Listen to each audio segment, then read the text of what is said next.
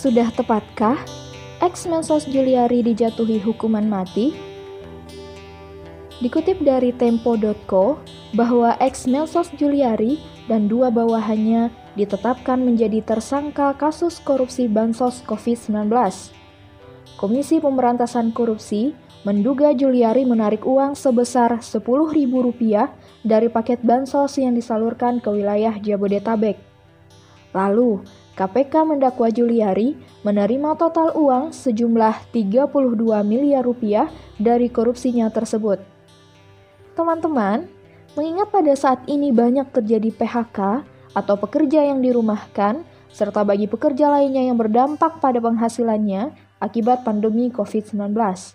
Sehingga dengan dampak tersebut, perlu ada bantuan sosial bagi masyarakat untuk menunjang hidup atau memberikan jaminan kelangsungan hidup oleh pemerintah. Pemerintah melalui Kementerian Sosial mewujudkan hal tersebut, yaitu memberikan bantuan sosial melalui instrumen keputusan Menteri Sosial Republik Indonesia nomor 54 tahun 2020 tentang pelaksanaan bantuan sosial sembako dan bantuan sosial tunai dalam penanganan dampak COVID-19. Namun sangat ironi, bantuan sosial tersebut terduga dikorupsi oleh Menteri Sosial itu sendiri, yaitu oleh Juliari. Atas dugaan tersebut, KPK bertindak dengan menyidik ex-mensos tersebut – Lalu hasil penyidikan tersebut dilimpahkan kepada kejaksaan dengan didakwa ex mensos tersebut dengan pasal 12 huruf B atau pasal 11 jungto pasal 18 Undang-Undang Nomor 31 Tahun 1999 tentang pemberantasan tipikor sebagaimana diubah dengan Undang-Undang Nomor 20 Tahun 2001 tentang perubahan atas Undang-Undang Nomor 31 Tahun 1999 tentang pemberantasan tipikor. Jungto Pasal 55 ayat 1 ke 1 KUHP Jungto Pasal 64 ayat 1 KUHP yang mana hukuman tertinggi dari beberapa pasal dakwaan di atas adalah seumur hidup.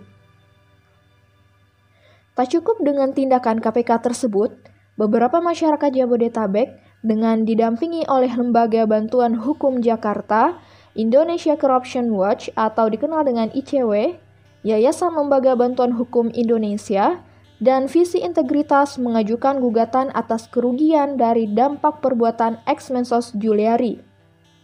Pun isu yang beredar di publik, ex-Mensos tersebut haruslah dihukum mati dikarenakan perbuatan dugaan korupsi tersebut dilakukan pada saat keadaan COVID-19. Namun, apakah hukuman mati tersebut dapat dibenarkan? Bahwa tertuang pada pasal 2 ayat 2 Undang-Undang Nomor 31 Tahun 1999 tentang tipikor dalam hal tindak pidana korupsi sebagaimana dimaksud dalam ayat 1 dilakukan dalam keadaan tertentu, pidana mati dapat dijatuhkan. Pasal tersebut memberikan ruang bagi koruptor mendapatkan hukuman mati jika menjalankan aksi korupsinya pada saat keadaan tertentu. Bahwa yang dimaksud dengan keadaan tertentu adalah pada waktu negara dalam keadaan bahaya sesuai dengan undang-undang yang berlaku, pada waktu terjadi bencana alam nasional, sebagai pengulangan tindak pidana korupsi, atau pada waktu negara dalam keadaan krisis ekonomi dan moneter.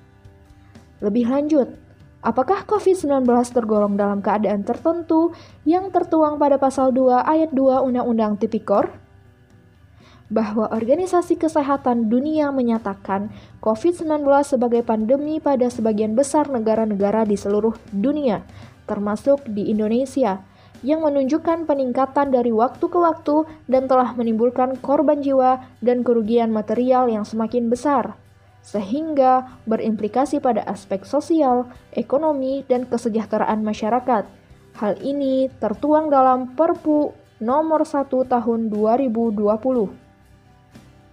Pandemi diartikan sebagai bencana nasional oleh Presiden lewat keputusan Presiden nomor 12 tahun 2020 tentang penetapan bencana non-alam penyebaran COVID-19 sebagai bencana nasional sehingga dapat disimpulkan bahwa COVID-19 termasuk keadaan tertentu yang dimaksud dalam pasal 2 ayat 2 Undang-Undang Tipikor. Artinya, jika melakukan korupsi pada saat COVID-19, itu dapat dijatuhi hukuman mati dengan mempertimbangkan unsur-unsur yang terkandung dalam pasal 2 ayat 2 Undang-Undang Tipikor.